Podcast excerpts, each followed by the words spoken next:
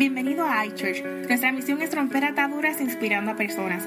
Para más información visita www.ichurchoka.com. Ahora disfruta la palabra que Dios tiene para ti.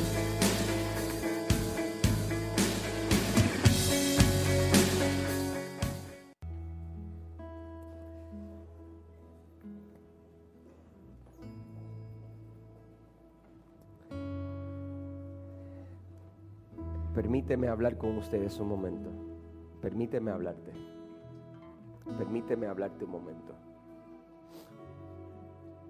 La Biblia dice en el libro de Juan, capítulo 15, versículo 5, dice, yo soy la vid y vosotros los pámpanos, apartado de mí o separados de mí, nada puedes hacer. La Biblia dice, separado de mí, nada puedes hacer. Escucha, la Biblia dice, Dios está diciendo que Él es la vid y nosotros los pámpanos. Nosotros somos el fruto de la vid. Pero no podemos dar fruto apartados de la vid. Separado de Dios, nada bueno puedes hacer. Mira que está a tu lado y dile, vecino, vamos, ayúdame a predicar. Dile, vecino, apartado de Dios, nada puedes hacer. Ahora, el que está detrás de ti, el vecino no les atrevió a hablarle, así que ayúdame. Dile, vecino apartado de Dios, nada puedes hacer. Vamos, espera. Se giró al otro, dale una oportunidad. Espéralo, espéralo, espéralo. Hay pastores que no me atrevo porque no lo conozco. No lo conozco. Yo tampoco te conocí, te prediqué la primera vez. Ahora busca una tercera persona y dile, vecino apartado de Dios, nada puedes hacer. Nada, nada, nada. ¿Qué podemos hacer apartado de Dios? Nada. ¿Estamos claros? Amén. Uh, el pueblo escuchó eso, el pueblo despertó, despertó el pueblo. Apartado de Dios. Nada podemos hacer. Es más, mira, ayúdame, busca a tres personas y dile, déjate de todos esos asuntos que estás haciendo sin Dios. Dile, déjate de todos esos asuntos que estás haciendo sin Dios. Déjate, déjate, déjate de todos esos asuntos. Déjate, regáñalo, regáñalo. Dile, déjate de todos esos asuntos. Déjate, déjate de todos esos asuntos que estás haciendo sin Dios. La razón que están afligidos es porque se pasan haciendo cosas sin Dios. Se pasan haciendo cosas sin Dios. Dios no, Dios no te mandó a hacer eso. Tú te pasas haciendo cosas que Dios no te mandó a hacer. ¿Y pastor, por qué me siento tan abrumado? Porque apartado de Dios. Ya sé. Ok. Así que si tú piensas vivir una vida de santidad y de grandeza a Dios, apartado de Dios, está mal. Si tú estás aquí y tú no tienes a Cristo Jesús como tu Señor y Salvador y estás visitándonos por primera vez, quizás viene de una iglesia católica o testigo de Jehová, o viene de una denominación adventista, o vienes de la calle, o vienes de ninguna religión, yo las amo a todas, las quiero a todas, aquí no peleamos religiones, todas, Dios me las bendiga a todas. Pero sí le voy a decir esto, si usted viene de esos lugares, o de ninguna religión y usted está aquí y nunca le ha entregado su vida al único y verdadero Salvador, escúchame, la palabra dice en el libro de Juan capítulo 3 versículo 16, de tal manera amó Dios al mundo, me amó, que ha dado a su Hijo unigénito para que dio a su Hijo, su Hijo ¿cómo se llamaba? Jesús dio a Jesucristo para que todo aquel que en Él crea no se pierda, que no te pierdas, que no vaya al infierno, que no mueras, sino que tengas vida eterna. Si tú estás aquí, tú nunca le has dado tu vida al Señor como Salvador, establezcamos un principio. Apartado de Dios nada podéis hacer, pero en Jesús, que es Padre lo envió, si lo aceptas como tu Salvador, serás salvo. El libro de Romano capítulo 10, versículo 9 dice que si confesares con tu boca, si confesares con qué? Si no lo hablas, no lo es. Si no, no es que Jesús es mi Salvador, ¿lo has hablado? No, pues no lo es. Dice que si confiesas con tu boca, si tú te paras en lugar y dices, Jesús es mi Salvador, le entregué mi vida. Si usted le ha dicho al Señor, Señor, salve, entonces será salvo. Dice que si confesares con tu boca y creyeres en tu corazón, hay, espérate, que si confesares con tu y creyeres en tu porque si con tu boca tú dices, yo amo a Jesús y Él es mi Salvador, pero con tu corazón tú no lo vives, tampoco te aplica. Son dos cosas. Dos cosas. Una, Tienes que confesarlo con tú y creerlo que Jesús resucitó de los muertos al tercer día, lo mataron y al tercer día resucitó. Dice que si confesaras con tu boca y creyeras en tu corazón que Jesús resucitó de los muertos, serás salvo. Uh, ¿Dónde están los salvos y los redimidos de Cristo que lo han aceptado como Señor y Salvador?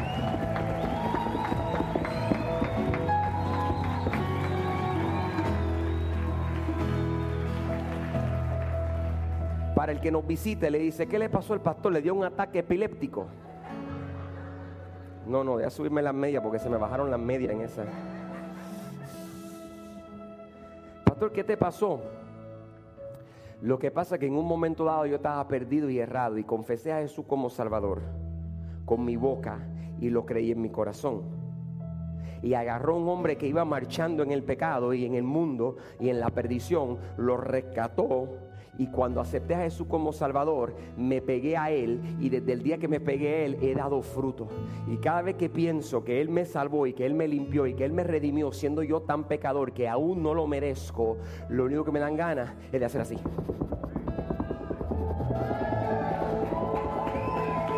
Correré, por siempre correré hacia ti, Señor. Todos los salvos busquen dos personas al lado tuyo y dile cuidado conmigo, dile cuidado conmigo, cuidado conmigo, dile cuidado conmigo, cuidado conmigo. Mira a alguien y dile, mi pastor es loco, pero yo soy peor que él. Dile, yo soy peor que él. Ok. El que está aquí nunca ha aceptado a Jesús como su Salvador. Te quiero decir que yo soy igual de pecador que tú y no soy mejor que tú. Pero hasta que no le des tu vida al Señor Jesús como único y verdadero Salvador, si mueres vas camino al infierno y no hay quien te saque de allí. No hay ni purgatorio que te saque, ni oración, ni, ni, persona en esta iglesia, ni santo, ni curo, ni pastor que te saque del infierno. Si estás aquí y nunca le has dado tu vida a Jesús como Salvador, no salga de este culto sin decirle, Señor, te entrego mi vida, sálvame porque te necesito a ti. Esto no es cuestión de religión, esto es cuestión de salvación. Y le dice, Señor, sálvame. ¿Estamos? Ok, todo el mundo diga. Dicho eso, ahora el pastor va a predicar. A todos los salvos, redimidos, lavados por la sangre de Cristo, que han entregado su corazón a Jesús y lo han confesado con su boca y lo han creído en su corazón y le pertenecen, que den un aplauso al Señor y griten amén.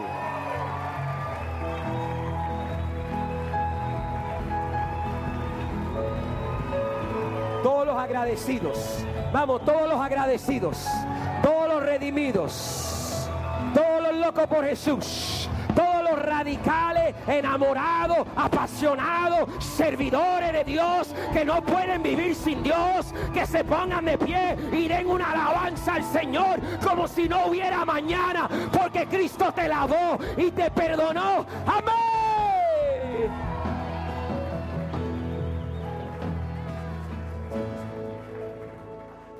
Vamos sentarnos, vamos a sentarnos.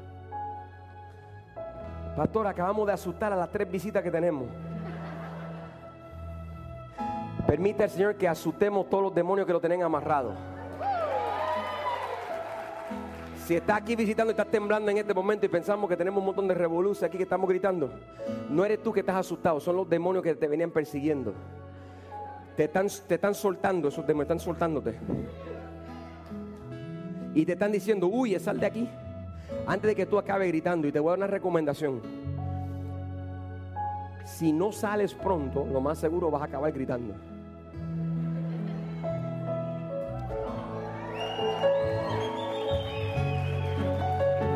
Y te voy a explicar por qué. Te voy a explicar por qué. Tenía un amigo llamado Sixto Bermúdez que decía que es imposible meterse en la ducha de agua, bañarse y no mojarse. Una vez tú te metes en la presencia de Dios, yo te garantizo que te va a cambiar tu vida. Antes gritaba para el mundo y comienzas a gritar para Dios. Ahora escuchen. A ti que nos visita tranquilito, quédate ahí, papito, mamita, no te me asustes, no te me asustes. Nadie te va a imponer mano, nadie te va a sacar demonio, nadie te va a empujar al altar, que sé que está al lado tuyo es un poquito más pecador que tú. Quédate tranquilo. Yo quiero hablarle a los santos redimidos de Dios hoy acerca de un tema que me conmueve el corazón.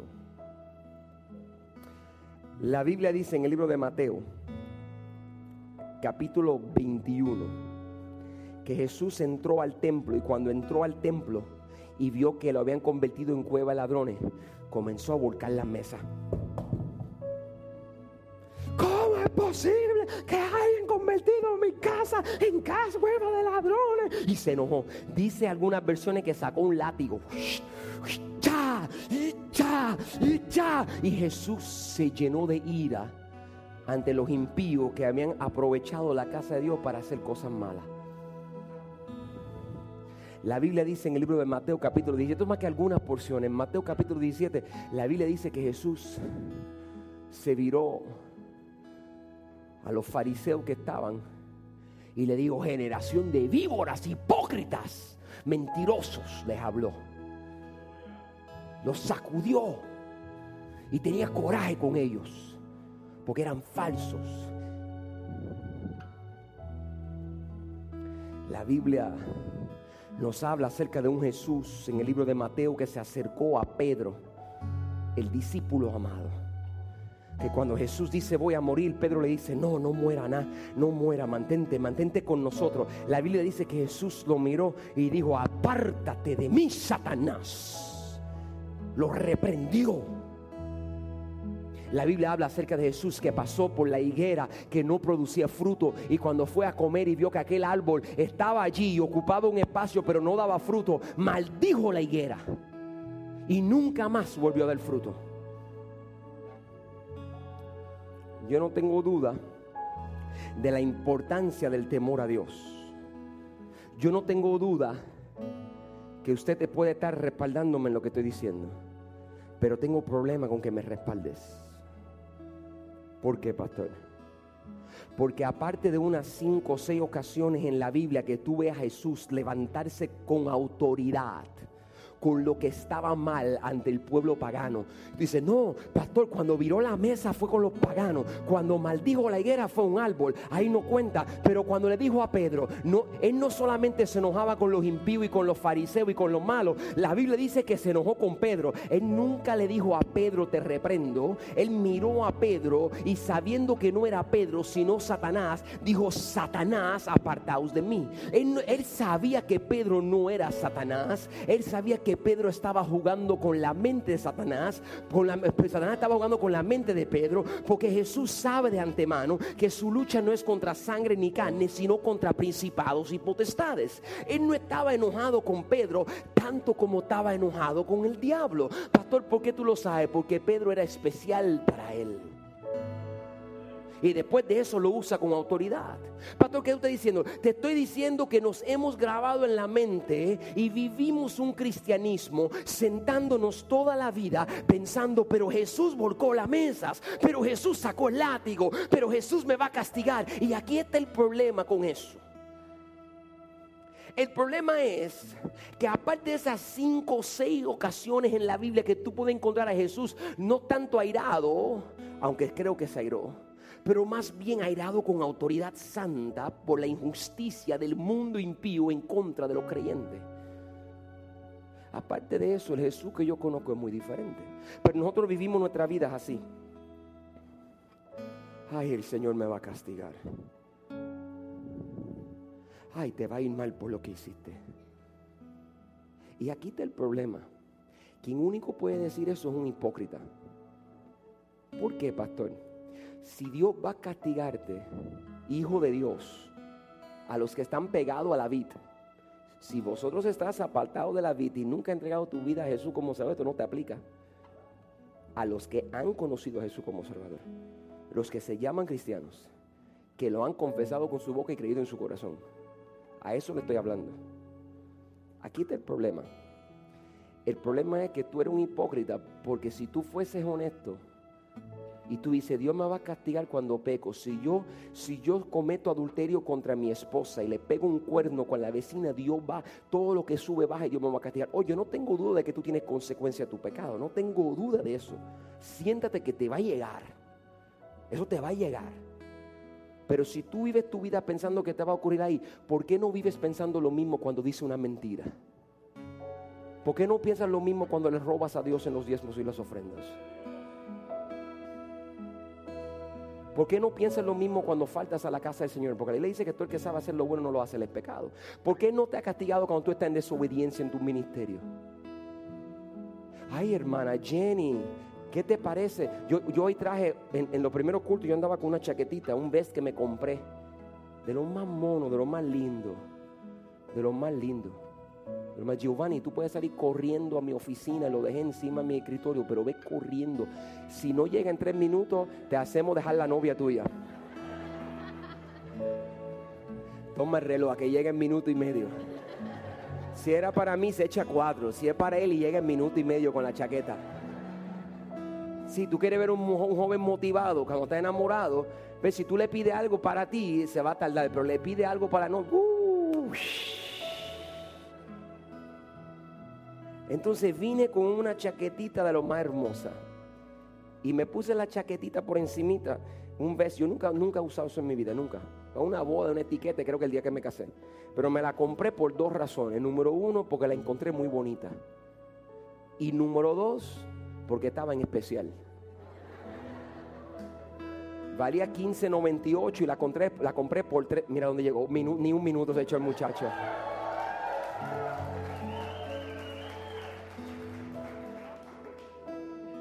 Esos suegros te quieren más hoy que nunca, papá. Mira, mira, mira qué hermoso. Usted no entiende, si usted no es de aquí, usted no entiende que ese muchacho acaba de correr un, montón. Mira, mira qué hermoso.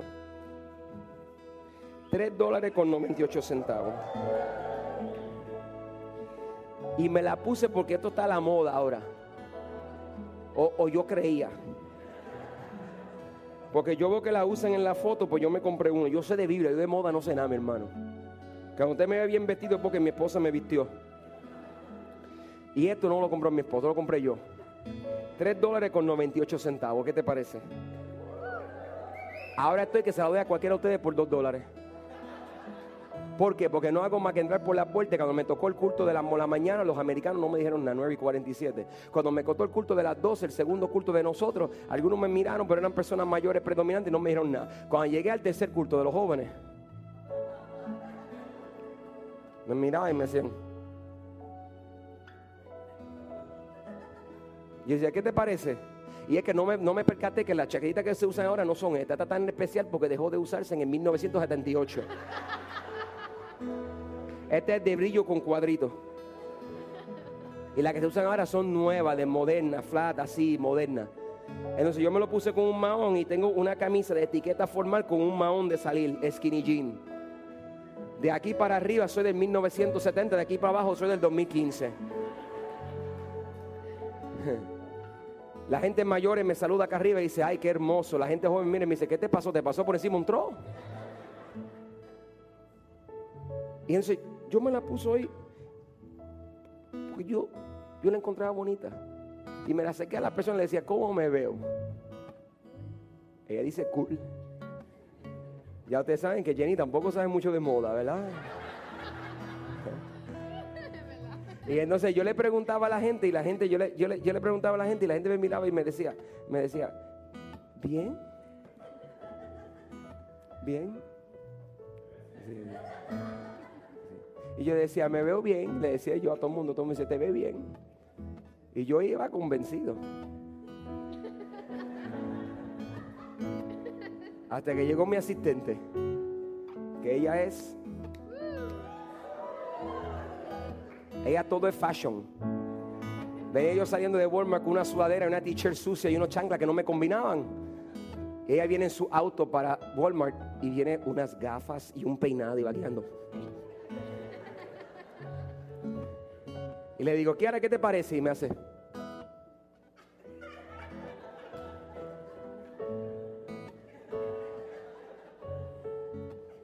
Ya yo sabía la respuesta, yo la conozco. Esta es casi hija mía. Esta aquí, ustedes la ven como pero casi casi la criamos nosotros. De años, de, de nenita. Y yo le digo, Kiara, dime la verdad. Y me dice, está bien, no tienes un jacket que te cubra todo.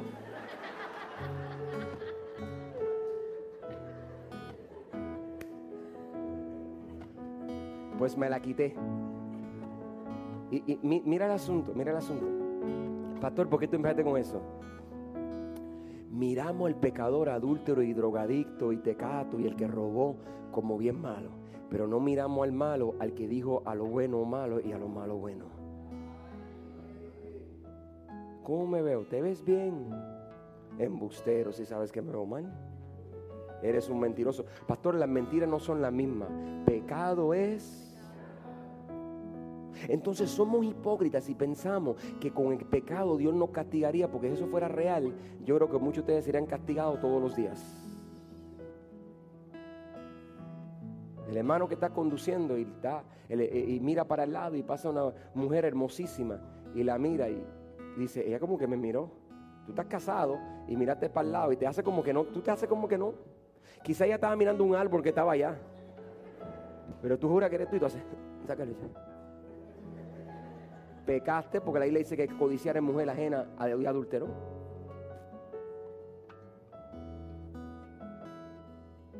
La Biblia dice airaos, pero no. ¿Qué te dije yo? Tírate la puerta, pecaste. Si Dios te va a castigar en cada pecado que tú cometieras, tú estarías muerto ahora mismo.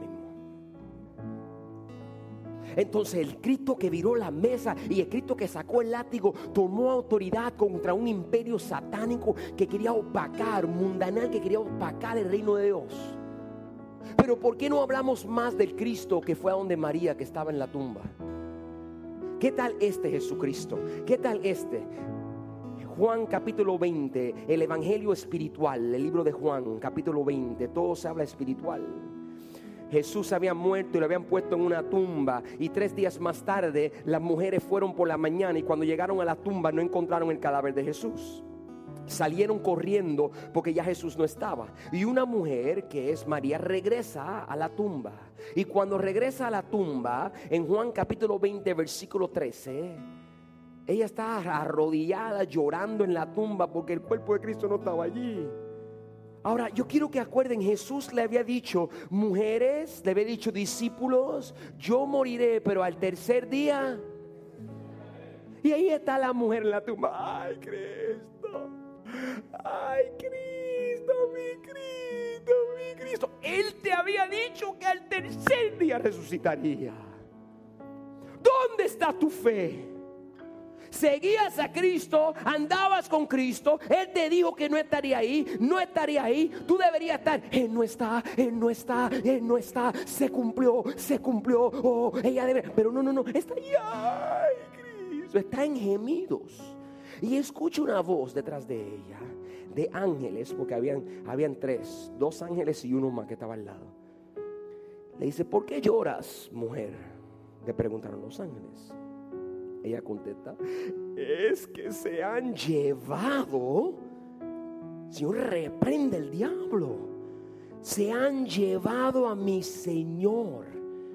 Y no sé dónde le han puesto. Este versículo me dice a mí que esta mujer María que amaba a Jesús, que siguió a Jesús y que sabía lo que Jesús iba a hacer, había, había olvidado todo lo que Jesús había dicho. Ella no está creyendo en el poder de Jesús porque en vez de creer en la resurrección de Jesús, ella está convencida de que alguien agarró el cuerpo y se lo llevó y lo escondió. No le creyó a la resurrección. Entonces dice en el versículo 14 que apenas dijo esto, volvió la mirada y allí vio a Jesús de pie. Primero le habla a los ángeles, pero cuando ella se vira, ¿a quién ve? A Jesús. Escucha, presta atención acá. Apenas dijo esto, volvió la mirada y allí vio a Jesús de pie. Aunque no sabía que era Él. ¿Tú sabes lo que pasa con la gente que llora? La gente que llora en dolor y afán y tribulación, estoy hablándole a alguien, no pueden ver las cosas por lo que son había andado con Jesús y había caminado con Jesús y cuando le hablaron los ángeles, le dijo, lloro porque quiero saber quién se llevó el cuerpo de mi maestro. Y después entonces ella viene y se y, vira, se vira y mira y ya no son los ángeles, sino es Jesús mismo que está parado allí. Ella está buscándolo y él está parado detrás de ella. Muchos dicen, no es que no lo conoció porque era cuerpo glorificado. Mentira del diablo. Él todavía, y voy a comprobarlo, todavía tenía en sus manos, todavía tenía en sus manos los, boquetes de los clavos que traspasaron. Lo dice más adelante. Todavía lo tenía en sus manos. Ni si, dice, pastor, es que estaba en cuerpo glorificado. Mentira el diablo. Dice que después de esto, sigue leyendo, dice que él subió al cielo luego de eso, no antes. Ella se le va a tirar encima y él le va a decir, espérate María, no me toques porque es que todavía no he subido al cielo. Aguanta. Ella no los pudo identificar porque estaba tan, estaba tan envuelta en su dolor que no veía la bendición. Alguien está tan envuelto en su dolor que no ve la bendición. Está tan envuelto en tu pecado que tu pecado es más grande que tu perdón. Tu derrota temporera es más grande que tu victoria. No lo estás viendo claro, te estoy reprendiendo en esta hora. Jesús le dijo en el versículo 15, ¿por qué lloras mujer? ¿A quién tú buscas? Le dice, ¿a quién tú buscas? ¿Por qué él le pregunta eso? Porque él sabe a quién ella busca, pero le está diciendo, mira, estoy parado aquí, ¿a quién tú buscas? Ella pensando que se trataba de que cuidaba el huerto, le dijo, Señor, si usted se lo ha llevado, dígame. Y aquí se me conmueve el corazón porque vemos a esta mujer buscando a su amado como la, como la tsunamita en el libro de Cantar de los Cantares, el desespero del amor. Aquí solamente los creyentes que aman a Dios y que aman la presencia del Espíritu de Dios son los que me están entendiendo. Miren el dolor de ella. Dice, Señor, si usted se lo ha llevado dígame dónde lo ha puesto y yo iré por él. Ella está diciendo, por favor. Y en medio de la agonía y el dolor de ella, en medio de una mujer que se había virado y había dicho, alguien se robó el cuerpo de él y se había olvidado de la resurrección. En el medio de una mujer que vira y lo ve y le dice, ay, yo no sé, estoy buscando a Jesús. Una mujer que había pecado y fallado en su fe. Una mujer que estaba corto en su fe. Una mujer que se había olvidado de la promesa de Dios. Una mujer, Jesús debió de haberle mirado y le dicho, mujer ¿Acaso no te dije que yo soy el que vuelco la mesa? No te dije que yo iba a ser el que resucitaba el tercer día. ¿Qué te pasa, bruta? ¿Qué te pasa, animal? Vas a recibir un castigo. No, no, no, no, no, no. La Biblia dice que cuando vio la agonía de ella, y ella dijo, yo iré a buscarlo. Él le susurró con voz de amor, María. Cuando ella escuchó su voz.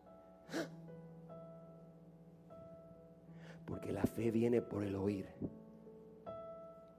no con lo que ves. La fe viene cuando tú no lo estás viendo, pero tú lo crees. Ella escuchó, María. ¿Alguna vez Dios ha susurrado tu nombre? Ibeliz, Juan, Pedro, Marco. Clary, Jesús, Jenny, Jorge, Mónica, Miguel, Alicia, Narciso, Ofelia, Alberto, Elizabeth. Cuando escuchó el nombre de ella, dice la Biblia que ella se exclamó y se viró a él y le dijo, Raboni, Rabí, rabí, que significa maestro. Maestro, maestro. No lo miró, maestro, maestro. En medio del dolor, el amor de Jesús al susurrar su nombre, el perdón de Dios, a pesar de la falta de fe de ella, fue lo que hizo que ella cayera en sí en medio de su tormenta. Estoy hablándole a alguien. El temor a Dios te lleva a la obediencia el amor hacia Dios y el amor de Dios te lleva a su presencia. Te voy a repetir eso. El temor de Dios es el principio de sabiduría y te lleva a la obediencia. Pero es el amor de Dios que te lleva a su presencia. Y cogió esa mujer y se levantó. Y dice en los próximos versículos que se le tira los pies y comienza a llorar. Alguna vez has estado tan afligido y has caído en el altar en la presencia de Dios y dice, todo va a estar bien porque tengo a mi Cristo, todo va a estar bien. Todo va a estar bien. ¿Dónde está el Jesús que vuelca las mesas? Porque en esta ocasión una mujer sin fe la abrazó. Más abajo en el versículo 19, él se le aparece a los discípulos. Y él le dice a María antes de esto, María, vete, dile a los discípulos que yo resucité, dile que voy a visitarlos. Y ella se levanta y sale corriendo y llega a los discípulos. Y cuando llega a los discípulos le dice, el maestro resucitó, el maestro resucitó. Él está, yo lo vi con mis ojos. Le dicen, mujer, tú estás loca. Y dice, no, no, no, no, no, no. Él dijo, yo lo vi. Y viene de camino. En el versículo 19 aparece él al atardecer de aquel mismo día, los grandes apóstoles y discípulos que habían caminado con él, Pedro que había caminado sobre las aguas, los grandes hombres de Dios, eh, estaban aquí, ahí estaba Juan, el discípulo amado, que se le había acostado en el pecho. Allí estaba Pedro que dijo, jamás te negaré. Allí estaba Tomás, estaban todos reunidos ahí los grandes apóstoles. Oh, porque Dios le dijo, vayan allí que yo voy. Oh, vayan que le voy a dar la victoria. Y mira cómo estaban. En el versículo 19 dice, al atardecer de aquel mismo día, primer día de la semana, estaban reunidos los discípulos a puerta cerrada por temor.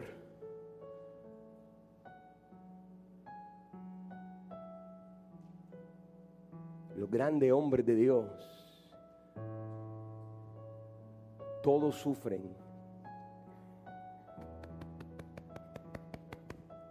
De que cuando Dios se manifiesta en toda su gloria, nos sentimos como la basura más baja del mundo. Cuando tú ves un hombre que da mucho alarde de quién él es, porque predica la palabra, es usado por Dios, ese no es un hombre de Dios.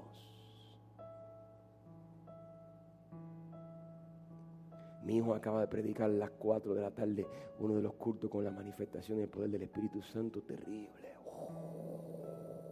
Se acabó el culto, la gente se fueron y hasta, y había un macho aquí convirtiéndose, Señor Jesucristo, que estaban orando por él y hasta se convirtió. Vimos gente llorando, servidores estaban en el edificio y la presencia de Dios, el Espíritu todavía estaba después que despedimos el culto. Cuando busco a mi hijo no estaba en todo el edificio, no lo encontraban. Se había ido para afuera diciendo, ¿qué hice? Fallé, no prediqué bien, Señor, te fallé. Pastor, ¿cómo es posible si es hombre de Dios? Ah, Elías se paró y dijo, venga fuego. Y, y descendió fuego. Y 500 profetas de Baal fracasaron y él tuvo el éxito. Y a la próxima semana estaba él sentado debajo de un arbusto diciendo, ay Señor, mátame, mátame, no quiero vivir, no quiero vivir. Porque la naturaleza del hombre no es igual que la naturaleza de Dios. Los pensamientos de Dios no son igual que los pensamientos del hombre. Dios piensa en una victoria eterna. Nosotros pensamos en victoria temporera. Y la cosa más sencilla, estamos caminando así, así, así. Y la cosa más sencilla, ¡cum! nos distrae. Es como si Dios tuviera que ponernos unas gringolas, como a los caballos, para que nos mantengamos derecho. Porque voy corriendo y voy caminando. Mi matrimonio va mejor, mi finanza va mejor. Le he creído a Dios por una promesa. Dios me prometió que iba a estar sobre mí. Estoy hablándole a alguien. Cuando quita tu mirada de Jesús, te hundes en las aguas. Los grandes discípulos estaban con miedo. Jesús debió haberle dado coraje y reprenderlos. Entrando Jesús y poniéndose en medio de ellos, los saludó y le dijo, shalom, la paz sea con ustedes. Pero él los miró y estaban, ¿qué hacemos? ¿Qué hacemos? Dicho esto, dijo, déjame, déjame darle una señal porque que son faltos de fe. Déjame ver si le envío a Carlos Rodríguez para que despierten y vean la realidad. Dicho esto, les mostró las manos y el costado. Cuando vieron las manos que estaban traspasadas de costado, dijeron, es Jesús. Y dice la Biblia que entonces pasaron de miedo a alegría. ¡Oh! Es que Jesús castiga. Él viene con fuerte a aquellos hijos de Dios que desobedecen en pecado.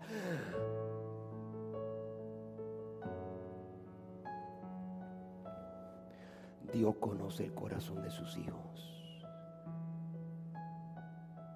La Biblia dice en el libro de, de Hebreo capítulo 4 versículo 14.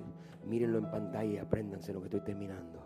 Por lo tanto, ya que en Jesús, el Hijo de Dios, tenemos un gran sumo sacerdote que ha atravesado los cielos, aferrémonos a la fe que profesamos, aférrate a la fe. Aunque tú no lo veas y aunque tú no te sientas digno, aférrate a la fe, porque no tenemos un sumo sacerdote incapaz de compadecerse de nuestras debilidades no es incapaz Jesús de compadecerse de tus debilidades, sino Uno que ha sido tentado y porque fue tentado Él te entiende en todo de la misma manera que nosotros.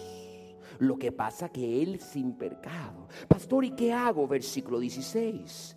Así que acércate confiadamente al trono de la gracia para recibir. Uh, voy a recibir, voy a recibir misericordia. ¿Cuándo recibo la misericordia? Cuando me convierto y me arrepiento. No, no, no, no. Recibes la misericordia cuando te acercas confiadamente al trono de la gracia. Si yo voy a recibir misericordia de Dios cuando yo diga estoy arrepentido. Si la primera vez Jesús te entregó mi vida, quiero pertenecer a la vida y estar contigo para siempre. Pero una vez lo has hecho, tú lo que tienes que hacer es decir, Señor, yo no soy digno, pero me acerco confiadamente a ti porque tú eres mi Señor y mi Salvador. Yo me siento hoy que no sirvo para mucho. Tengo temor de qué va a pasar mañana. Pero me acerco confiadamente al trono de la gracia. Si no puedes acercarte a Dios, jamás lo vas a experimentar. Pastores que no me siento digno. Nunca lo ha sido. Por eso se llama gracia lo recibiste sin merecerlo. Yo no merezco su presencia, pero Él me dice, acércate a mí, porque allí recibo, recibo misericordia y hallo gracia que nos ayuda en el momento Escucha, escucha. Este es el breakthrough de alguien. Esta es la bendición que estás esperando. Aquí viene lo que te hace falta aprender para ir al próximo lugar. Esta es la catapulta, no te la pierdas. Allí recibimos, escucha, líder espiritual. Vamos, te voy a ayudar a ir a otro nivel espiritual. Allí nos recibimos la gracia que nos ayuda. La gracia es la que me ayuda en el momento que más lo necesitamos cuando estás en baja y cuando te sientes que no puedes más y cuando te sientes que no hay mañana y cuando te sientes que no eres digno y cuando te sientes que no sirves y cuando te sientes que no llega tu promesa y cuando te sientes que el carro está fallando, cuando te sientes que no puedes pagar la deuda, cuando te sientes que tu matrimonio ya no sirve, te estoy hablando. Cuando tú sientes que tu hijo no viene a los pies del Señor, cuando tienes miedo qué va a pasar con ese matrimonio, cuando tienes miedo de qué le va a pasar a tus hijos, cuando tú sientes que no puedes más con la batalla cuando tú sientes que tu matrimonio va a cuesta abajo, cuando tú sientes que vas a perder el trabajo, cuando tú sientes que no hay ministerio en el futuro, tú necesitas la gracia, porque es la gracia la que te va a dar el poder sobrenatural. Pastor, ¿y cómo llega el poder sobrenatural? Yo me acerco al trono de la gracia y al acercarme a la gracia me uno a Él y el Espíritu que mora en mí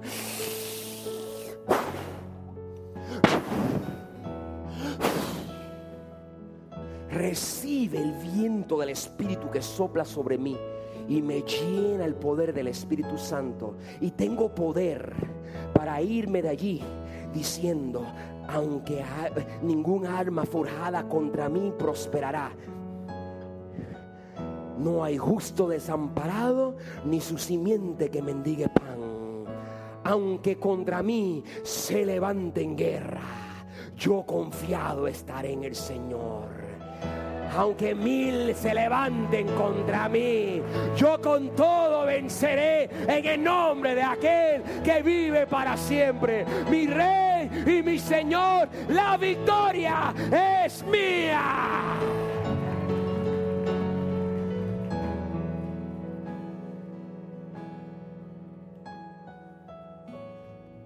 Pero si estás acá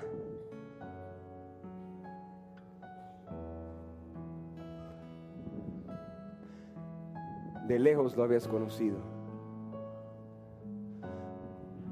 Yo pequé, yo fallé, pero me acerco confiadamente al trono de la gracia. ¿Y tú sabes por qué te puedes acercar? Terminé, terminé, brinca. Mateo capítulo 26, versículo 26. 24, dame el 24, si lo tiene. A la verdad de Jesús hablando. El Hijo de Hombre se irá tal como está escrito de él.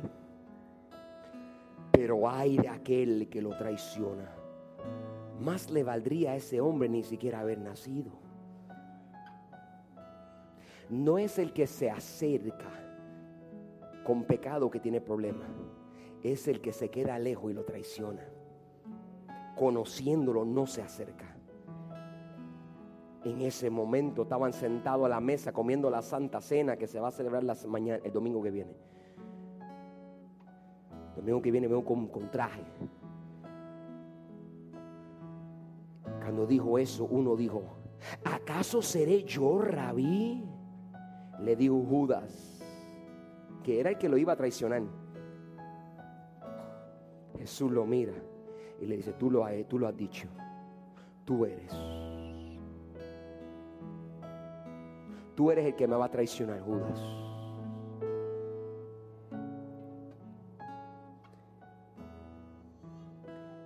Mientras comían, mira por qué puedo acercarme confiadamente al trono. Tomó pan, lo bendijo, lo partió y le dio a los discípulos. Y le dijo, tomen, coman, este es mi cuerpo. Porque Cristo dio su cuerpo en la cruz del Calvario y pagó un precio altísimo. Yo tengo acceso al trono de Dios aún siendo pecador. Porque Cristo dio su vida en la cruz del Calvario y estiró sus manos y le pusieron clavo en sus manos. Porque Cristo hizo eso, tú tienes acceso al trono de Dios. No, pastor, pero es que yo soy, no, no, escúchame. Porque Él lo hizo. Tú tienes acceso porque Él dio su cuerpo, tú tienes acceso. Y si lo has conocido como Señor y Salvador, dime qué pasa que no estás corriendo con ese acceso. Dime por qué estás caminando con la cabeza en bajo, destruido como hijo pecador que ha fallado, que Dios va a castigar y que merece lo peor del mundo. No, ese es el Judas que traiciona. El Hijo de Dios le dice, Padre Celestial, tú diste tu vida por Tú derramaste tu sangre preciosa, vertiste aceite sobre mí. Porque la Biblia dice en, Salmos capítulo 23, versículo 5, que Dios adereza mesas delante de nosotros. Él viste una mesa y la pone delante de mis enemigos. Ve, cuando dice que Dios adereza mesas en mi presencia, que es el versículo de la serie entera. Pastor, ¿qué tiene que ver con la mesa? Ve, David le dice que Dios pone una mesa y que no solamente la pone, sino que la adereza. Me pone bendición aquí, bendición acá. Voy a usar las palabras de mi hijo, me encantaron. Dice, eh, eh, Puchi, siéntate aquí, que aquí tengo cómo tú vas a ser el marido perfecto. Aquí está la unción tuya. Eh, eh, eh, Kiara, aquí está cómo yo te voy a usar en ministerio. Siéntate a mi mesa. Yo preparé una bendición para ti. Oye, mira, hermano Philly, aquí está, ven, hijo mío. Dios te dice, te, te voy a hacer un espacio en mi mesa y frente a ti la voy a aderezar. Voy a poner una bendición donde tú y tu familia van a servirme completo. Y te dice ahí, Él adereza las mesas y lo hace frente a tus enemigos, porque el diablo está de lejos mirando a que no, a que no, a que se quita, a que se rinde, a que no, a que no. Y el diablo está mirando, no, no, no, no. Y Dios dice, sí, sí, sí, sí, sí, sí. Ve, lo que pasa es, Satanás, que tú estás pidiéndolo, pero lo que tú no has entendido es que estos no son cualquiera. Estos son los lavados redimidos por la sangre de mi hijo. Estos son los que yo escogí. Estos son los que yo tengo destinado para algo grande. Estos son mis hijos. Yo aderezo la mesa frente a sus enemigos. Entonces dice,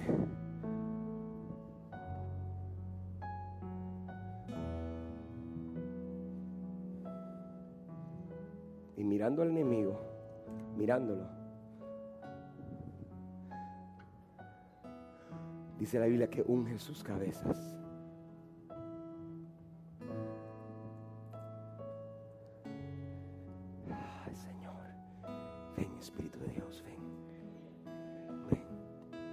No entendí.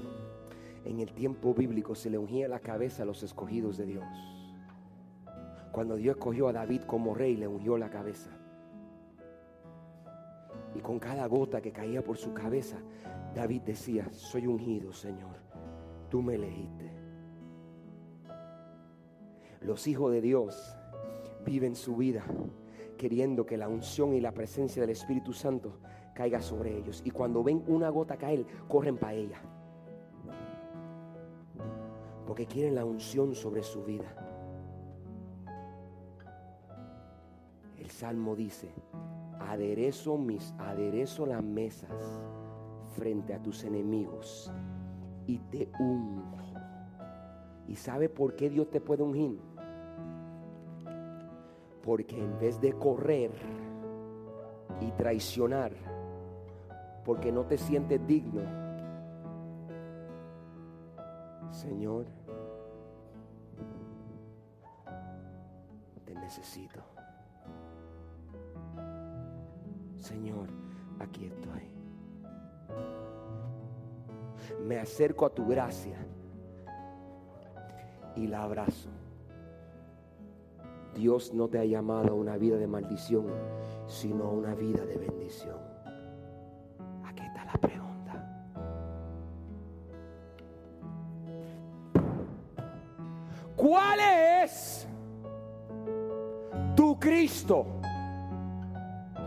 Porque me parece que estás viviendo condenado por los pecados y tus maldades.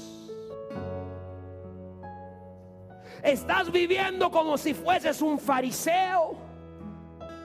Cuando la realidad es que no eres un fariseo. Estás viviendo como un impío cuando no eres un impío. Los hijos de Dios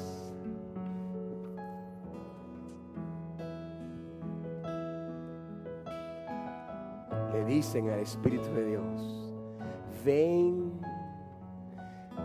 ven, muévete sobre mí, ven, toca mi vida, tómame. Yo creo en tu poder, creo en lo que haces, creo en lo que eres capaz de enseñar, Señor. Yo te creo en todo momento. Ven sobre mí porque yo te creo. Tú eres el que hace grandes cosas. Tú eres el que mueve, tú eres el que, tú eres el, que pone fuego en el monte, tú eres el que pone agua en el desierto, tú eres el que me da respiro a los huesos secos. Señor, yo te pido que te muevas sobre mí.